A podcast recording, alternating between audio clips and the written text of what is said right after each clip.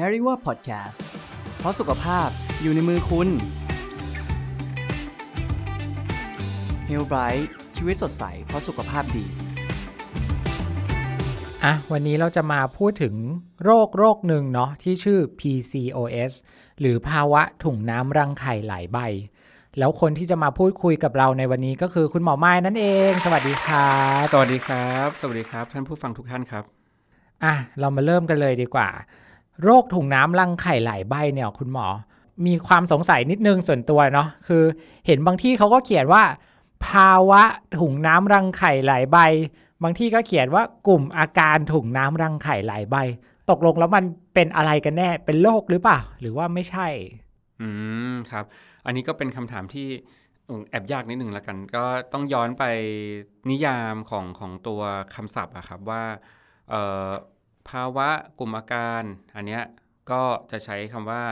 ซินโดรมนะภาษาอังกฤษ ภาษาไทยก็ใช้กลุ่มอาการก็ได้ครับ ส่วนคำว่าโรคจะเป็นคำว่า disease จะตรงกันกับคำนี้นะครับ ซึ่งเท่าที่ดูข้อมูลมานะครับ ตัวความแตกต่างระหว่างสองคำนี้จะอยู่ที่ว่าถ้ากลุ่มอาการเนี่ยจะมีมีคำนิยามว่าประวัติอาการอาการแสดงที่ตรวจพบครับ ว่ามีความผิดปกติ แต่ว่ายังไม่ทราบสาเหตุ หรือว่ากลไกที่แน่ชัดนะส่วนตัวโรคเนี่ยก็เหมือนกันคือมีความผิดปกติของอาระบบหรืออวัยวะอะไรสักอย่างในร่างกาย แต่ว่าเราจะค่อนข้างแน่ใจกับตัวสาเหตุแล้วนะครับ ถ้าจะพูดถึง PCOS ตอนนี้จริงๆ ในในชื่อของตัวโรคอะครับ ก็จะมีคำว่าซินโดรมอยู่แล้ว ดังนั้นมันก็จะตรงกับคำว่ากลุ่มอาการ นะครับ แล้วก็เหมือนตามที่นิยามบอกเลยคือเราอะยังไม่ทราบอ่าสาเหตุ หรือว่ากลไกที่แน่ชัดของกลุ่มอาการนี้ครับอ่าเพราะฉะนั้นถ้าถ้าสรุปจากที่คุณหมอพูดมาก็คือจริง ๆ แล้วมันควรจะเรียกว่ากลุ่มอาการนั่นแหละเนาะแต่ว่าอาจจะแบบคนทั่วไปเนาะแบบชาวบงชาวบ้านอะไรเงี้ยก็ใช้คำว่าโรคไปมันมันเข้าใจกว่า มันก็ได้มันเหมือนง่ายกันกว่าอย่างถ้าใช้ในการสื่อสารเราก็อาจจะไม่ได้เรียกว่ามันต่างกันครับ ก็คือว่าถ้าเกิด อ่าถ้าในเชิงวิชาการเลยเนี่ย อันที่เป็นโรคก็คือค่อนข้างจะรู้แน่ชัดแหละว่าโรคนี้เกิดจากสิ่งนี้เกิดจากไวรัสนี้เกิดจากเอ่ออาการแบบนี้อะไรอย่างนี้ ใช่แต่ครับว่าถ้าเกิดเป็นกลุ่มอาการก็คือว่าแบบเออมีหลาย ๆ อย่างยังแบบคลุมเครือคลุมเครือเนาะว่าใช่เอ้ยครับมันเกิดจากอะไรกันแน่อะไรอย่างนี้ ส่วนชาวบ้านอย่างเราๆเนาะจะใช้โรคจะใช้ภาวะ จะใช้กลุ่มอาการเอาสะดวกเลย เอาที่ว่า สื่อสารกันเข้าใจก็พอ ใช่ครับ งั้นเราอยากรู้ว่าจริง ๆ แล้วอะโรคนี้มันคนเป็นกันเยอะจริงไหมอ๋อครับเออจริง ๆ ผมอยากจะชวนย้อนมาถึงชื่อโรคก่อนดีกว่า เพราะว่าคิดว่าท่านผู้ฟังบางท่านอะถ้าไม่ได้เอ่อศึกษาอันเนี้ยอาจจะยังไม่ไม่คุ้นกับคำนี้เท่าไหร่อะครับ ก็คือใช่ใช่ PCOS อะ ย่อมาจากอะไรนะครับ แล้วก็สามารถแปลเป็นไทยได้ว่าอะไรนะครับ ถ้าเกิดตั้งต้นจากหัวข้อก่อน PCOS เนี่ยย่อมาจาก Polycystic Ovarian Syndrome นะครับ แปลเป็นไทยก็คือภาวะถุงน้ำรังไข่หลายใบ ก็ไล่ไปตามคำเลยก็ได้ ก็เป็นภาวะแหละอะเหมือนอย่างที่เราคุยกันตอนแรกไปแล้วแต่นี้คำที่จะเป็นปัญหาในการสื่อสาร ต่อไปก็คือคำว่าถุงน้ำรังไข่หลายใบ เออ มันยังไงอะมันอ่ามัมันอยู่ตรงไหนอะมีถุงน้ำในรังไข่หรือเปล่า ใช่ครับ ก็ถ้าย้อนไปทางโครงสร้างหรือว่ากายวิภาคของอาอวัยวะของผู้หญิงนะครับมดลูกอยู่ตรงกลางอันนี้ย้อนเหมือนเดิมนะ แล้วก็เป็นท่อนำไข่สองข้าง แล้วก็มีรังไข่ ซึ่งมีหน้าที่ผลิตเซลล์ไข่ แล้วก็ผลิตฮอร์โมนนะครับ ทีนี้เนี่ยมันก็ปกติแล้วมันก็จะมีถุงน้ำอยู่แล้วตามตามรอบเดือนของผู้หญิงเพียงแต่ว่าเอ่อถุงน้ำบางอย่างเป็นถุงน้ำแบบปกติที่ต้องมี แต่ว่าบางคนเนี่ยถุงน้ำดันมีมากกว่าหนึ่งใบ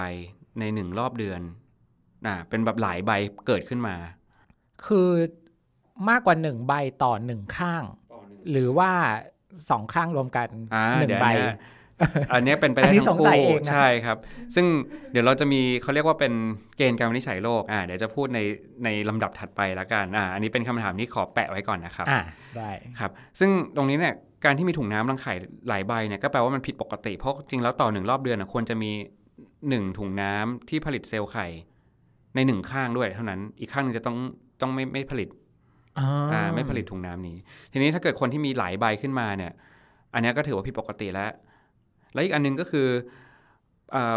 บางคนเนี่ยก็จะไปเข้าใจว่าอ๋อถุงน้ำซึ่งภาษาอังกฤษก็คือคาว่า cyst เข้าใจว่ามันเป็นเนื้องอกอ๋ออ่าซึ่งผมก็ต้องเออชี้แจงตรงนี้ว่าถุงน้ำรังไข่หลายใบมันไม่ได้เป็นเนื้องอก มันแค่เป็นถุงน้ำที่มันเล็กๆๆๆเอ่อโตขึ้นมากว่าปกติหลาย ๆ ใบ แต่ว่าไม่เท่ากับซิสที่เป็นเนื้องอกคนละแบบกัน แต่ว่ามันมันเป็นภาพคล้าย ๆ กัน ใช้คำเดียวกัน ใช้คำเดียวกันเป็นถุงน้ำเหมือนกันแต่กลไกคนละแบบเลยครับ แต่ว่าก็จริง ๆ แล้วก็มีมีเนื้องอกนี่มีจริงใช่ไหมอ่าใช่เนื้องอกหรือว่าจะเป็ซินสอีกหรือโรถุคงหนึ่งน้ำใช่ก็เป็นเป็นอีกแบบหนึ่งไปครับ ก็ต้องมาเคลียร์ตรงนี้ว่าเอ่อเนี่ย polycystic ovarian syndrome PCOS ภาวะถุงน้ำรังไข่หลายใบ เป็นเป็นภาวะหนึ่งที่ไม่ได้เกี่ยวกับเรื่องเนื้องอกอ่าแยกกันไปก่อนเลย อันนี้ต้องเป็นอันดับที่หนึ่งที่ต้องพูดนะครับอ๋อเพราะคนเข้าใจผิดกันอ่าค่อนข้างใช่เยอะ เพราะมันมีคาว่า cyst ไง ก็จะแบบเข้าใจว่าอย่างนั้นซึ่งไม่ใช่ อะ งั้นกลับมาที่คำถามว่า แล้วคนเป็นโรคนี้เยอะคุณไหมคุณหมอ ครับ ก็จริง ๆ มันมีเอ่อมันมีหลายตัวเลขมากเลยครับ ตั้งแต่ 10ถึง20%นะครับในหญิงโอ้วัยเจริญพันธุ์ใช่ครับ มาร้อยคนเป็นถึงสิบคนยี่สิบคนเลยเหรอ ใช่ สมมติเพื่อนเดินมากันในกลุ่มมี 10 คนก็คืออาจจะมีเป็น 1 คน แต่ทีนี้ถ้าเป็นเป็นตัวเลขตามของเออ ทั้งโลกนะครับ เป็นแบบ worldwide เนี่ยก็จะใช้ตัวเลขอยู่ที่8ถึง13%ก็ประมาณ 10เนี่ยแหละครับ ดังนั้นก็คือถ้าผมเออบอกคนไข้ก็จะบอกว่าเออถ้าเป็นผู้หญิงเพื่อนกันในวัยเจริญพันธุ์นะในเป็นยังยังมีประจำเดือนปกติอะครับสิบคนมีคนเป็นหนึ่งคนโดยเฉลี่ย โอ้งั้นถ้าใครมีเพื่อนเยอะเนาะเป็นกลุ่มเพื่อนผู้หญิงอะไรอย่างเงี้ยเยอะๆอะมีเกินสิบก็อาจจะเล็งไว้สักคนสองคนที่น่าจะเป็นโรคน่านี้จะมีใช่ครับ โอเคได้ อะงั้นเรามาขยบไปที่ประเด็นถัดไปดีกว่าคือ แล้วอาการของโรคเนี้ยมันเป็นยังไงคือโอเคว่ามันจะมีถุงน้ำมากกว่าหนึ่งใบในรังไข่ แต่ทีเนี้ยคนที่เขาเขาจะรู้ได้ยังไงว่าเจ้าตัวเขาจะรู้ได้ยังไงว่า เออเขาเป็นโรคนี้อยู่ อืมอ่าครับเออก็จริง ๆ แล้วอาการที่มาบ่อย ๆนะครับ ที่เรา เจอในในการตรวจนะครับ ก็คืออาการที่ขาดประจำเดือน ซึ่งอันนี้ผู้หญิงจะจะสังเกตกันอยู่แล้ว ทุก ๆ เดือนว่าอะเดือนนี้ประจำเดือนทุกคนจะรู้อยู่แล้วว่ารอบเดือนตัวเองจะมาประมาณช่วงไหนห่างเท่าไหร่อะไรเงี้ยครับคือจะกะได้ ถ้าเกิดเริ่มเริ่มผิดปกติไปจากเดิมอ่าห่างออกหรือไม่มีนะครับหรือว่านานๆมาที 2 เดือนมาที 3 เดือนมาทีอย่างเงี้ยอันนี้คือเริ่มผิดปกติแล้วก็ก็จะเป็นอาการที่ ที่ที่มาด้วยด้วยสิ่งนี้บ่อยๆนะครับเอ่อหรือว่าอีกอันหนึงที่เป็นไปได้ก็คือภาวะที่มีอ่าหน้ามันขึ้น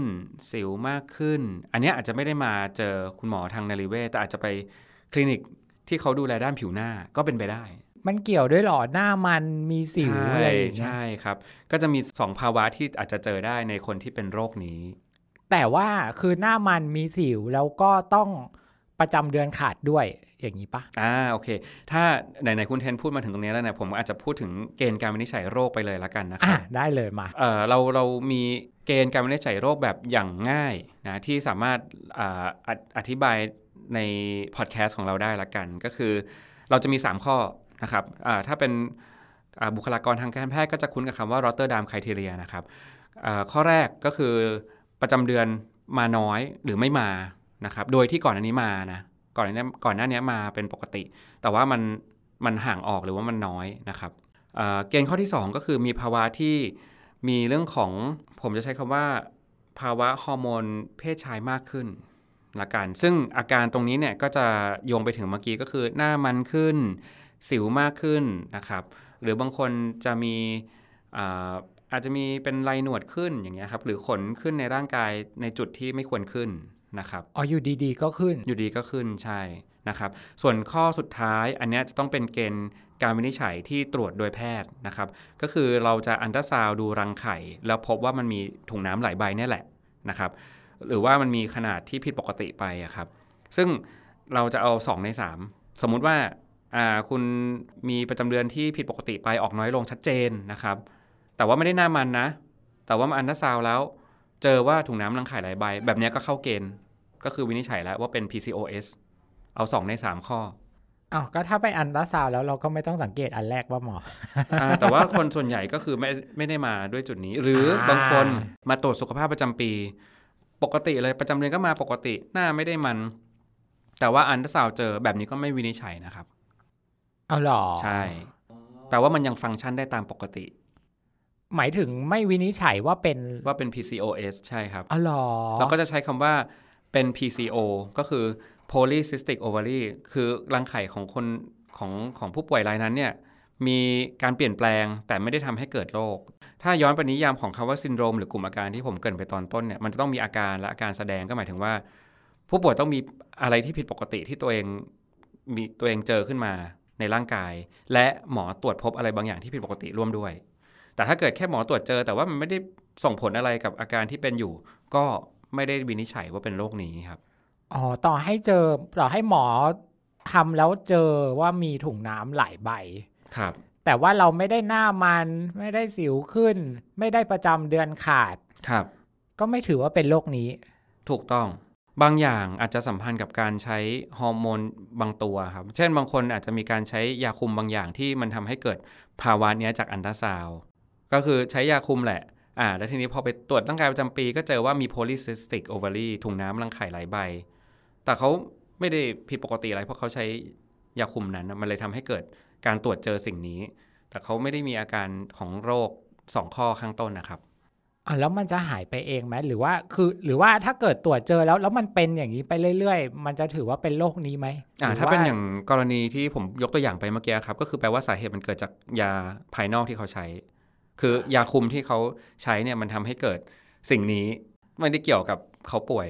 ก็คือถ้าหยุดยาคุมก็อาจจะปกติก็ได้ แต่ถ้าหยุดแล้วเขายังเป็นอยู่อะอ่าก็ต้องมาเข้า ลอตเตอร์ดามค r i ทีเรียของเราก็คือต้องสองในสามอ๋อ แล้วประจำเดือนขาดไหมใช่หน้ามันสิวขึ้นไหมใช่อะไรครับอย่างนี้ใช่ไหมใช่คเอารับอู้ซับซ้อนเหมือนกันซับเนอะซ้อนเหมือนกัน อันนี้ต้องต้องมาต้องมาคุยกันที่ห้องตรวจนิดนึง เออ ต้องคุยกันละเอียดนิดนึงว่าไปกินอะไรมา มีการเทคฮอร์โมนหรือเปล่าใช่ครับอะไรอย่างนี้เนาะ ใช่ครับดังนั้นถ้าเกิดสมมติจะฝากถึงผู้ฟังเนี่ยก็อาจจะเน้น 2 ข้อแรกครับก็คือประจำเดือนขาดหรือออกน้อยนะครับ แล้วก็ เอ่อเรื่องของหน้ามันสิวขึ้น บางคนอาจจะโดยเฉพาะข้อ 2 บางคนอาจจะไม่ได้นึกถึงตรงนี้นะครับ อืมใช่ เพราะว่าส่วนตัวนี้ก็ไม่คิดเหมือนกันว่า เออ ไอ้หน้ามันสิวขึ้นนี่จะเป็นไครทีเลียบางเพราะบางคนเขาก็หน้ามันสิวขึ้นอยู่แล้วอะไรอย่างนี้หรือเปล่าใช่ครับ แต่นี่คือมันต้องมากกว่าปกติถูกไหมจริง ๆ แล้วถ้าเกิดสมมุติว่ามีเนี่ยก็อาจจะมาแนะนำให้มาตรวจได้เลยอ่าที่คิดว่าปกติอาจจะไม่ปกติก็ได้ แล้ว อันนี้จากที่ฟังดูเนาะมันดูแล้วโรคนี้ดูไม่ใช่โรคที่น่ากังวลอะไรอะ่ะอืมหรือเปล่าคบหรือว่ามันมีผลกระทบอะไรจากการเป็นอาการแบบนี้ไหมคุณหมอโอ้เพราะว่าจงๆดูจากใช่ดูจากคุณหมอพูดมาคือแบบเอ๊ะฉันก็ไม่ต้องสนใจก็ได้ไหม เพราะว่าขนาดเราตรวจเจอถุงมากกว่าหนึ่งใบถูกไหมแล้วก็เออไม่ได้มีประจำเดือนขาดอะไรก็ ก็ไม่ต้องไม่ต้องรักษาหรือเปล่า อืม ครับ อันนี้เป็นคำถามที่ดีเลย เพราะว่าอ่าในตามของสถิติของทั้งโลกนะครับ จะมีผู้หญิงประมาณ 70%ที่ไม่ได้รับการวินิจฉัย ซึ่งเขาก็จะมาพรีเซนต์ด้วยสิ่งอื่นที่มันเป็นผลเสียตามมาไปแล้ว เป็นผลกระทบอื่นจากใช่ อาการที่มีมานี้อะใช่ถูกต้อง ซึ่งเอ่อการที่ไม่ได้รับการวินิจฉัยเนี่ยอาจจะมีได้หลายสาเหตุเหมือนกัน เช่น เออไม่ได้ตระหนักว่าเอ้ยมันมันเป็นภาวะที่สำคัญนะครับ หรือว่าบางคนก็คือมาตรวจแล้วแต่ว่าไม่ได้รับการวินิจฉัยโรคนี้อะอาจจะเช่นเอ่อหน้ามันสิวขึ้นอะไปรักษาสิวจบอ่าไปหาหมอผิวหนังอ่าแทนไม่ได้แบบรับการวินิจฉัยว่าอ๋อจริง ๆ แล้วอาจจะมีเรื่องของ PCOS แฝงอยู่นะครับ ดังนั้นมันเป็นโรคที่ค่อนข้างเอ่อโดนโดนเมินอะอืมไปเยอะเหมือนกันเกือบ 70%เลยครับ ก็จากที่ฟังมันก็ควรจะโดนเมินนะใช่ไหมมันเออมันน้องไงอะไรเออมันเงี้ยดูแบบไม่ไม่ได้กระทบอะไรกับชีวิตอะไรครับอย่างเงี้ยอะแต่คุณหมอเมื่อกี้คุณหมอบอกมาแล้วว่ามันมีผลกระทบอื่นคือมาแบบมาหาหมออีกทีหนึ่งคือเป็นหนักเลยใช่ทีนี้ครับมันมีผลกระทบอะไรบ้างคุณหมอ ถ้าเอาแบบง่าย ๆเลยนะครับ ที่ง่ายเลยก็คือเอ่อเนื่องจากประจำเดือนเขามาไม่สม่ำเสมอเนี่ยครับถ้าย้อนไปเนี่ยกลไกเรายังไม่ทราบสาเหตุแน่ชัดนะครับว่า เอ๊ะตัว PCOS มันเกิดจากอะไรกันแน่ ตอนนี้คือเราก็ทำการวิจัยแล้ว แต่ว่าเรายังไม่สามารถสรุปได้ชัดเจนนะครับ แต่จากที่ที่คนพบเนี่ยก็จะเจอว่ามันสัมพันธ์กับภาวะที่น้ำหนักเกินอ่าภาวะอืมไขมันตามใต้ผิวเนี่ยค่อนข้างเยอะอ่าจะเจอในคนที่น้ำหนักเกินเป็นพิเศษ แต่คนที่ไม่เกินก็เจอได้นะ ดังนั้นมันเลยยังไม่สามารถสรุปได้แน่ชัด แต่ส่วนใหญ่ที่มาเจอกันเนี่ยจะมีน้ำหนักเกินนะครับ แล้วก็ เราเจอว่า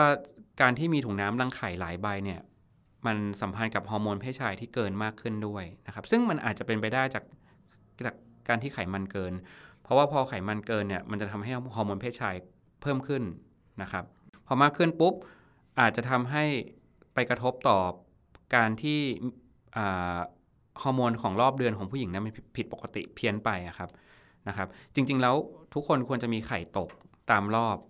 ปุ๊บอ่าแล้วก็เกิดเป็นรอบเดือนขึ้นมาอย่างเงี้ยนะครับ แต่ในคนที่เป็น PCOS เนี่ยเนื่องจากฮอร์โมนเขาผิดปกตินะเขาก็จะเกิดภาวะที่ไข่ไม่ตกอือ่ามพอไข่ไม่ตกก็ไม่มีเมนอ่าครับ มันก็จะกระตุ้นให้เยื่อบุที่มันอยู่ด้านในอะไรเนี่ย มันยังสะสมสะสมอยู่ในโพรงมดลูกไปเรื่อยๆเรื่อยๆ โดยที่ไม่ได้มีการออกมาเป็นประจำเดือน อันนี้อาจจะอาจจะยากนิดนึงนะครับ แต่ถ้าเกิดลองนึกภาพตามกันเนี่ย ลองนึกภาพว่า โอเค ช่วงที่ไม่มีเมนเนี่ยอ่าร่างกายก็จะสร้างเยื่อบุด้านในขึ้นมา เพื่อเตรียมอ่าถ้าสมมติมันมีการตั้งครรภ์อะเยื่อบุพวกนี้ก็จะเตรียมรับเด็กนะ แต่ถ้ามันไม่มีการตั้งครรภ์ไม่มีการปฏิสนธิมันก็จะหลุดออกมาเป็นเมนอ่าใช่แต่ในคนที่เป็น PCOS เนี่ยเขาไม่หลุดออกมา หรือหลุดออกมาน้อยอ๋อแล้วมันก็เก็บไว้อยู่มัข้างก็ในจะสะสมด้านในไปเรื่อยๆเรื่อยๆนะครับ ซึ่งอ่า เหมือนโรคทั่วไปเลยอะไรที่มันค้างนานๆ หรือว่าสะสมนานๆ มันก็จะมีการเปลี่ยนแปลงด้านใน เป็นเนื้อที่ไม่ปกติอ่าคุณเทนพอนึกออกไหมเริ่มว่ามาละเริ่เนื้มอมาที่ละไม่ปกติมันคืออะไร อันนี้เหมือนแบบกำลังจะเข้าสู่ไคลแม็กซ์ของละของหนังอะไรอย่างเงี้ยนะครับอ่าหนังผีอะไรอย่างเงี้ยนะเอ่อ ดังนั้นเนี่ยเนื้อที่ไม่ปกติที่มันจะเกิดขึ้นได้เนะครับ มันก็จะเปลี่ยนกลายเป็นเนื้อร้าย หรือเราก็รู้จักกันดีว่าเป็นมะเร็งนะครับอ่านี่แหละนะซึ่งมะเร็งตัวเนี้ยก็จะเป็นมะเร็งของเยื่อบุโพรงมดลูก เฉพาะเยื่อเยื่อบุนะครับคือด้านในนะ ส่วนอื่นเช่นปากมดลูก เนื้อมดลูก หรือว่ารังไข่อันนี้ไม่ไม่ได้เกี่ยวกันนะครับ อันนี้จะค่อนข้างชัดเจนในส่วนของมะเร็งเยื่อบุโพรงมดลูก แต่ว่าก็อย่าเพิ่งตื่นตระหนกไป เพราะว่าในผู้ป่วยที่ที่เป็นอ่า ในระดับรุนแรงขนาดเนี้ยมักจะไม่มีประจำเดือนเป็นระยะเวลานานมาก ๆอ่าอย่างน้อยสิปีขึ้นไปนะครับโอ้ถึงจะถึงจะเปลี่ยนนะครับ ไม่ใช่ว่าขาดไปสองสามเดือนแล้ว เราจะเป็นมะเร็งอันนี้อาจจะไม่ไม่ได้เป็นขนาดนั้นนะครับ เหมือนเหมือนโรคที่ทำให้เกิดมะเร็งทั่วไปส่วนใหญ่จะใช้เวลานานนะครับ คือคนที่เขาควรจะมีประจำเดือนครับ แต่เขาไม่ได้มีมาเป็นสิบปีแล้วครับ แล้วเขาไม่สนใจไปหาหมอเลยเหรอ เนี่ยแหละครับก็ถึงบอกว่าเอ่อ PCOS เป็นโรคที่บางคนอาจจะไม่ได้คิดว่ามันอันตราย บางคนคิดว่า อ๋อ ไม่มีประจำเดือน เราไปตรวจการตั้งครรภ์ไม่เป็นไรก็คือไม่เป็นไร ไม่ได้คิดว่ามันมันจะเป็นอะไรในอนาคตอย่างเงี้ย เราก็ไม่มีประจำเดือนไปเรื่อยใช่ๆเป็นสิบปี ใช่ครับก็มีนะครับ ผมเคยเจอครับอ๋อเหรอใช่มีครับก็เขาก็จะมาเจอตอนอายุที่มากหน่อยเช่น สักประมาณอายุสัก 30 ปลายปลายๆถึง 40 อย่างเงี้ย มาด้วยอาการของของมะเร็งไปแล้วอ๋อเอ่อโดยที่ซักย้อนไปก่อนหนั้นเนี่ยอ๋อขาดประจำเดือนมานาน แต่ว่าไม่ได้คิดว่ามันมันจะเป็นอะไรที่ร้ายแรงโอ้อันนี้อันนี้ก็น่าน่ากลัวเหมือนกันนะ ก็รู้สึกว่าเฮ้ยไม่ได้แล้วล่ะเออเราควรจะจัดพอดแคสต์อะไรเงี้ยอ่าอ่าใช่ใช่ครับ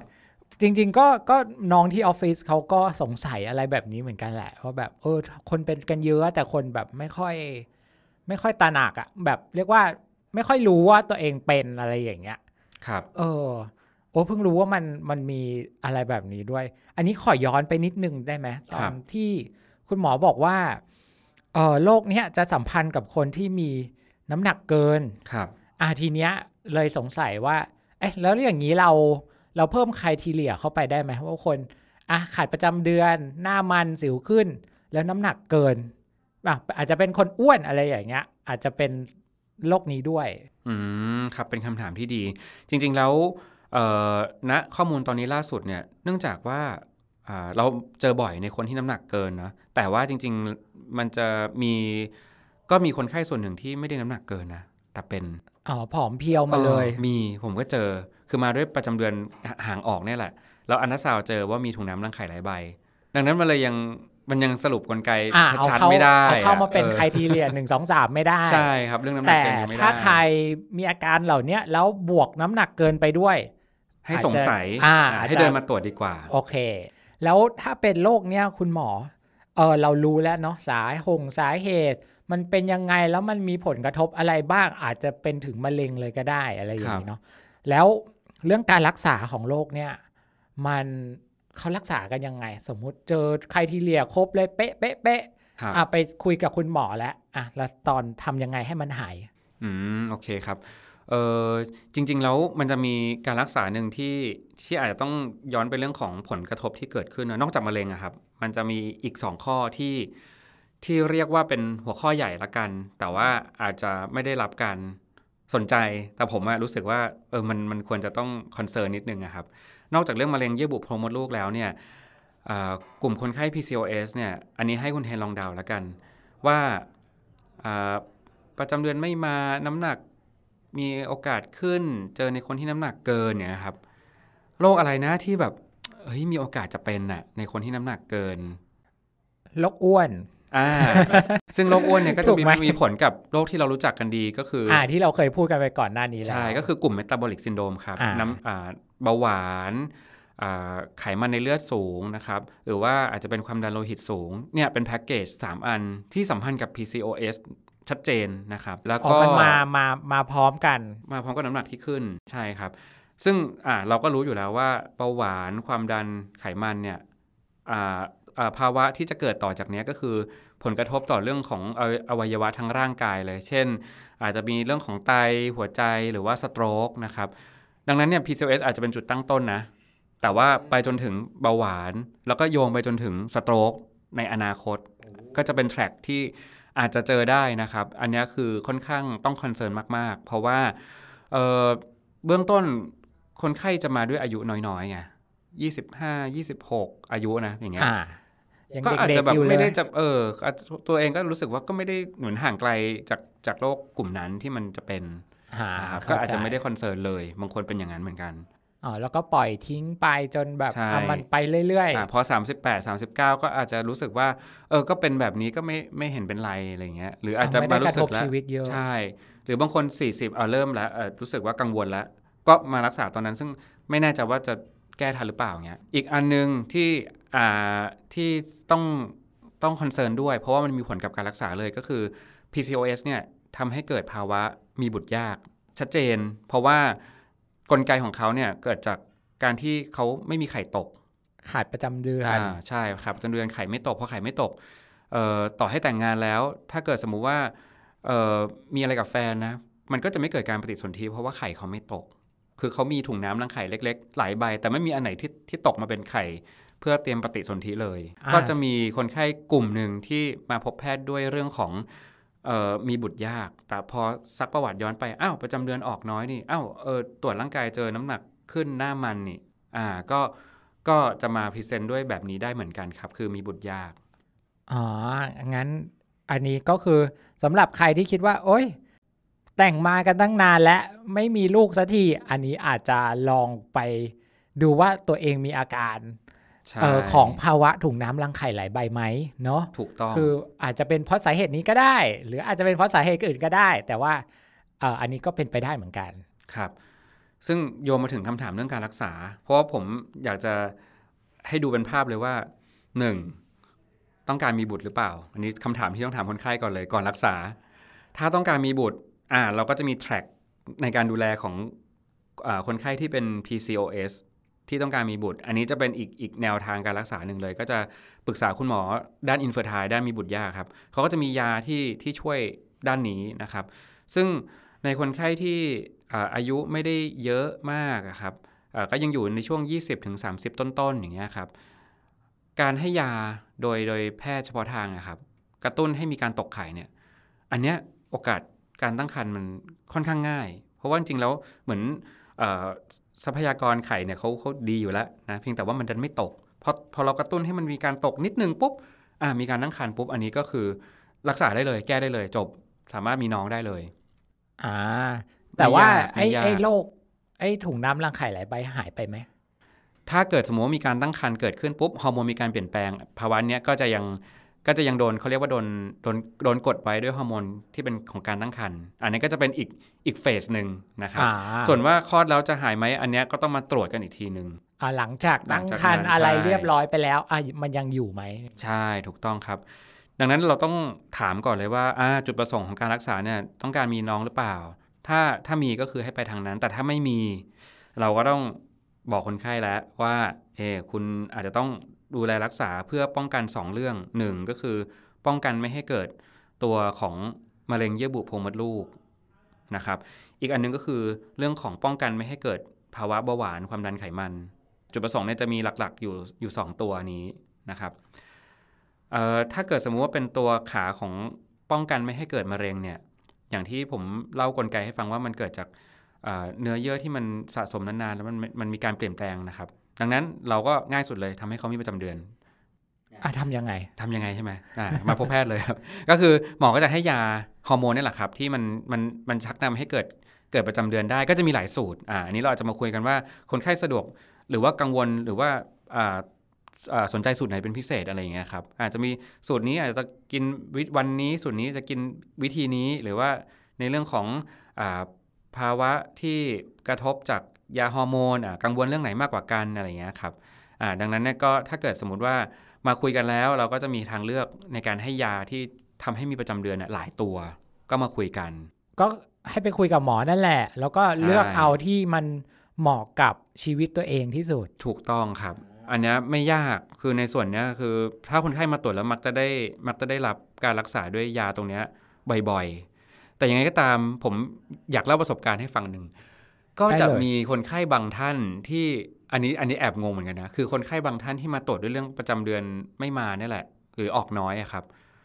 ก็ได้รับการวินิจฉัยแล้วแล้วก็ได้ยาด้วย จนประจำเดือนมาด้วย แล้วก็จู่ๆก็ขาดการรักษาไป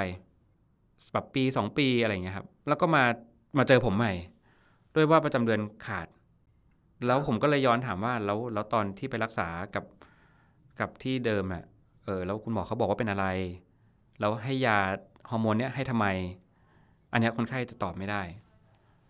อันนี้เจอเยอะมากเลยเอาเหรอ เออ แปลว่าจริง ๆ แล้ว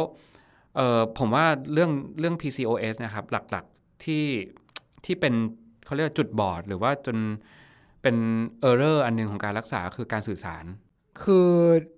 คนไข้ก็ไม่สื่อสารหมอก็ไม่บอก ผมว่าจะใช่น่าจะเป็น two way ที่มันที่มันขาดไปก็คือ อ่าอาจจะมาด้วยเรื่องของประจำเดือนขาดแหละอะหมอก็ตรวจเจอแหละ เข้า criteria Rotterdam criteria ของเราเมื่อกี้เลย แล้วก็ให้ยาด้วย แต่ไม่ได้บอกว่า ไม่ได้บอกว่ายาเนี้ย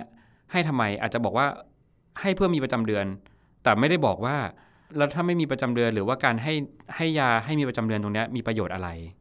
เช่นป้องกันมะเร็งเหมือนที่เรารู้กันในในอ่าในส่วนต้นนะครับตอนนั้นก็จะมีคนไข้บางท่านที่สบายใจแล้ว อ๋อเมนมาแล้ว โอเคโอเคเมนมาก็ ก็โอเคเดี๋ยวเดี๋ยวเดี๋ยวอาจจะไปซื้อยาเองหรืออะไรอย่างเงี้ยแล้วก็แต่สุดท้ายก็จะไม่ได้ซื้อหรอก เพราะว่าก็จะแบบหาหายไปอะครับ ก็มันมาปกติแล้วอะอ่า แต่สักพักหนึ่งก็จะก็จะกลับมาว่าอ๋อมันก็ไม่จะปกติลับมาเป็นเพราะว่าใช่อ่าเพราะว่าไม่ได้รับการดูแลด้วยเดี๋ยวส่วนอื่นที่ผมจะพูดไป เพราะมันมีหลายหลายอ่า modality นะภาษาไทยใช้คำว่าอะไร มีหลายปัจจัยแล้วกันที่มันต้องดูแลไปด้วยที่ไม่ใช่แค่ให้ยาฮอร์โมนอย่างเดียวบางทีแค่ให้ยาฮอร์โมนประจำเดือนมาสบายใจแยกย้ายไม่นัด โอเค bye เอ้ยแล้วถ้าเกิดทิ้งไว้ล่ะแล้วถ้าเกิดไม่ได้รับการรักษาอีกล่ะเอ้ามะเร็งจะเป็นไหมอะหรือคนไข้ตระหนักไหมว่า เอ๊ะสิ่งนี้มันจะทำให้เกิดมะเร็งในอนาคตนะ อย่างเงี้ยครับอืมโอ้ยอันเนี้ยฟังก็ดูเป็นแล้วสิ่งที่เจอนะ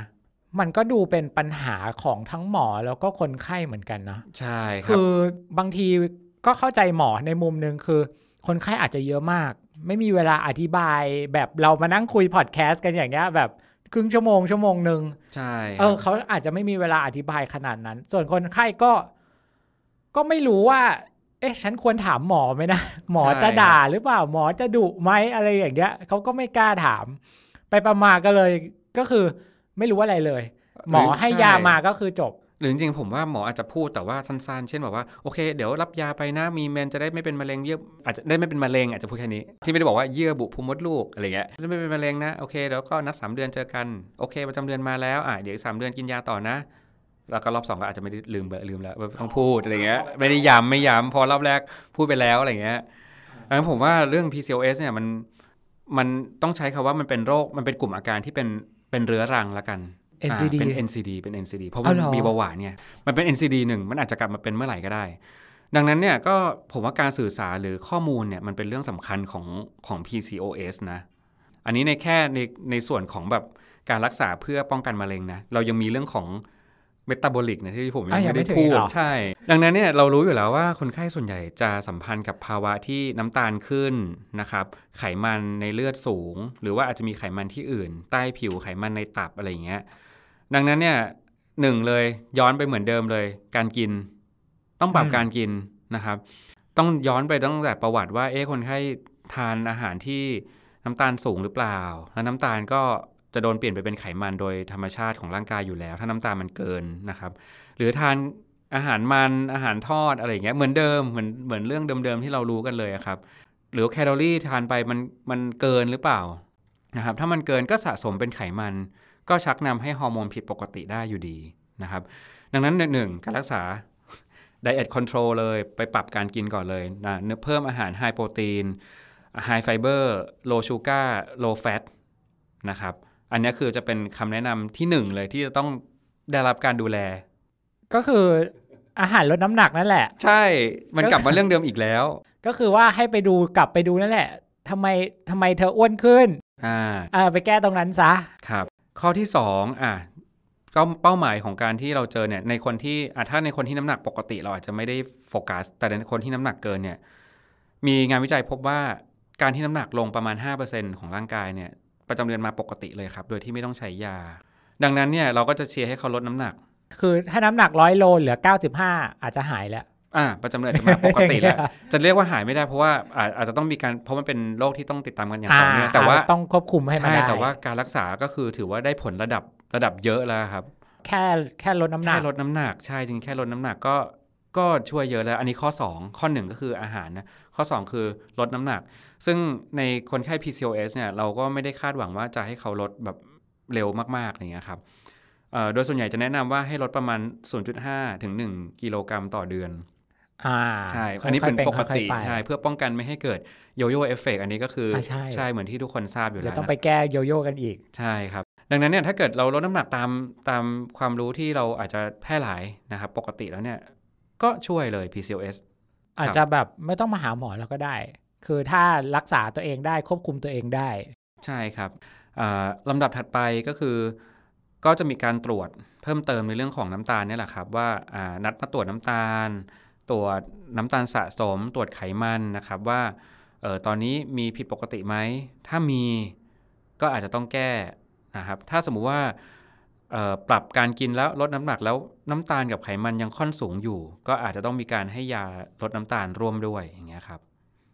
โอ้ยฟังแล้วไปไปมามาเริ่มเริ่มไม่เกี่ยวกับรังไข่แล้วเริ่มไม่เกี่ยวกับร่างกายใช่เห็นไหมจริงๆมันมันเป็นกลไกมันยังไม่แน่ชัดอ่าเหมือนที่ผมบอกไปเลย มันแบบเอ๊ะมันหลายมันปัดูจจัยมันยุ่งเหยิงอีลุงตุงนางไปหมดเดี๋ยวครับไอ้ที่ตรวจน้ำตาลลดน้ำตาลเนี่ยไม่ใช่หมอที่ตรวจรังไข่เราแล้วปะเอาจริง ๆ เป็นคุณเป็นคุณหมอคนเดิม แต่อาจอ๋อถ้าเป็นเยอะเนี่ยอาจจะต้องมีการปรึกษาคุณหมอด้านเบาหวานอ่าเฉพาะทางไปเลย แต่ถ้าเบื้องต้นเนี่ยคุณหมอด้านสูตินรีเวชก็จะช่วยดูเรื่องน้ำหขนัอก follow up กับเรื่องพวกใช่นี้กับน้ำตาลอะไรเบื้องต้นได้อยู่แล้วอะครับ ดังนั้นอันเนี้ยก็จะเป็นอีกการรักษาหนึ่งที่ที่อ่าอยากให้ผู้ฟังทุกท่านก็มีข้อมูลเบื้องต้นไว้นะเผื่อเจอคนรอบตัวเป็นเนี่ยบางทีแนะนำลองลองปรับอาหารก่อนไหมหรือไปอะลดร่วมน้ำหด้นัวกยหน่อยลดน้ำไหหมนักด้วยอะออกกำลังกายไหมเอ่อลดของมันของทอด ลดแป้งลดน้ำตาลครับอ่ากินผักกินอะไรอย่างนี้แทนใช่อันครับอาจจะแบบเออดีขึ้นครับ ถูกต้องครับ แล้วก็การรักษาอ่า กลุ่มที่ 3 เมื่อกี้กลุ่มทีหนึ่1 ก็คือให้มีประจำเดือนนะ กลุ่มที่ 2 คือ ป้องกันไม่ให้เกิดภาวะทางเกี่ยวกับน้ำตาลและไขมัน กลุ่มที่ 3 อันนี้จะเป็นเรื่องของความงามละนะครับ เพราะว่าเหมือนที่เรารู้กันเลยว่าเบื้องต้นคนไข้จะมาด้วยเรื่องของหน้ามันสิวขึ้น หรือบางคนมีขนมากขึ้นในจุดที่ไม่ควรจะขึ้นนะครับอืมดังนั้นอันนี้ก็เป็นเป็นเป็นการดูแลอันหนึ่งที่เราจะให้คนไข้ด้วยก็ในเรื่องของการดูแลผิวนะครับอ่าการ ล้างหน้าด้วยผลิตภัณฑ์ที่เหมาะสมนะครับ หรือว่าการให้ยารักษาสิวแบบอ่าก็จะมีหลายขั้นนะอาจจะปรึกษาคุณหมอผิวหนังร่วมด้วยนะครับ หรือว่าอาจจะมีการใช้เลเซอร์ในจุดที่ขนขึ้นอย่างไม่เหมาะสมอะไรเงี้ยครับ เห็นไหมมันหลายอย่างนะเออกำลังคิดว่า เอ๊ะคุณหมอที่ดูด้านนี้นี่คือทำครอบคลุมจังเลยครับดูผิวก็ได้ ดูลดน้ำหนักก็ได้ครับตรวจรังไข่ก็ได้ครับ อ๋อเหรอก็คือดูดูหมดเลย คือถ้าเขามาด้วยว่าแบบอะเขาเขาก็ไม่ได้อ้วนน้ำหนักเกิน ใช่อ่า แต่ว่าเขาก็แบบมีการแบบเป็นสิว มีอ่าหน้ามันเยอะอะไรอย่างนี้ ครับ คือคุณหมอคนที่ตรวจรังไข่เนี่ย ก็จะแบบอะช่วยรักษาผิวให้ด้วย อ่าในเบื้องต้นในเบื้องต้น อ่าเบื้องต้น ดูแลให้ได้ใช่ครับ หรือจริง ๆ แล้วมีอีกความลับอีกอันหนึ่งที่จะบอกก็คืออ่าในเรื่องของการทำให้ประจำเดือนปกติ นะครับ ที่เราป้องกันไม่ให้เป็นในเรื่องของมะเร็งอะนะครับ ยาฮอร์โมนบางอย่างที่เราใช้ปรับประจำเดือนเนี่ย บางตัวก็ช่วยในเรื่องของผิวด้วยอ่าดูเปล่งปลั่งมีฮอร์โมนใช่อ่าเพิ่มขึ้นอะไรอย่างนี้ ดังนั้นเวลาเรา discuss กันเนี่ยทางเรื่องของการรักษาเนี่ย ถ้าหมอดูแล้วอุ๊ย คนนี้มีสิวนะ หน้ามันนะอ่าเราอาจจะแนะนำฮอร์โมนสูตรที่ช่วยเรื่องนี้เป็นพิเศษ เพราะบางตัวอาจจะไม่ได้ไม่ได้ช่วยไง แต่ถ้าเกิดคนไหนที่ไม่ได้ไม่ได้มีสิว อาจจะมาด้วยเรื่องของประจำเดือนผิดปกติอย่างเดียว อันนี้หมออาจจะแนะนำเรื่องของฮอร์โมนที่ไม่ได้ไม่ได้ช่วยเรื่องสิวอ่าเพราะว่ามันก็จะมีเรื่องของปัจจัยอื่น เช่นราคา หรือว่าสต็อกในโรงพยาบาลหรืออะไรเงี้ยหรือว่าประวัติที่คนไข้ใช้มาก่อนแล้วคุ้นเคยอะไรเงี้ยครับ ดังนั้นเนี่ยยาฮอร์โมนก็อาจจะช่วยเรื่องผิวพรรณได้ด้วย โอ้โห คุณหมอก็คือ คุณหมอคนเดียวดูทุกอย่าง ดูได้หมดแล้วก็เอ่อรักษาได้ค่อนข้างครอบคลุมขอครับแค่ผู้ป่วยมาหาเถอะยินดีครับยินดีมากโอเค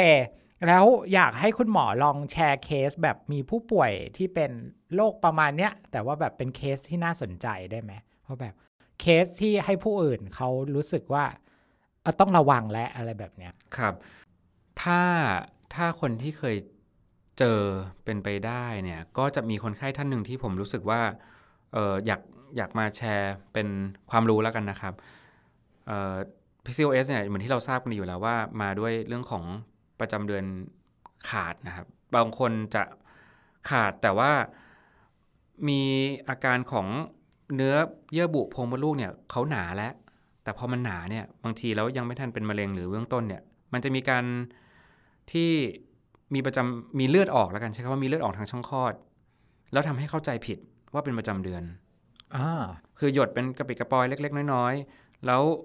ก็คนไข้ท่านเนี้ยเขาเข้าใจว่าอ๋ออันเนี้ยเขาเป็นประจำเดือนทำให้เขาไม่ได้มารับการรักษาครับ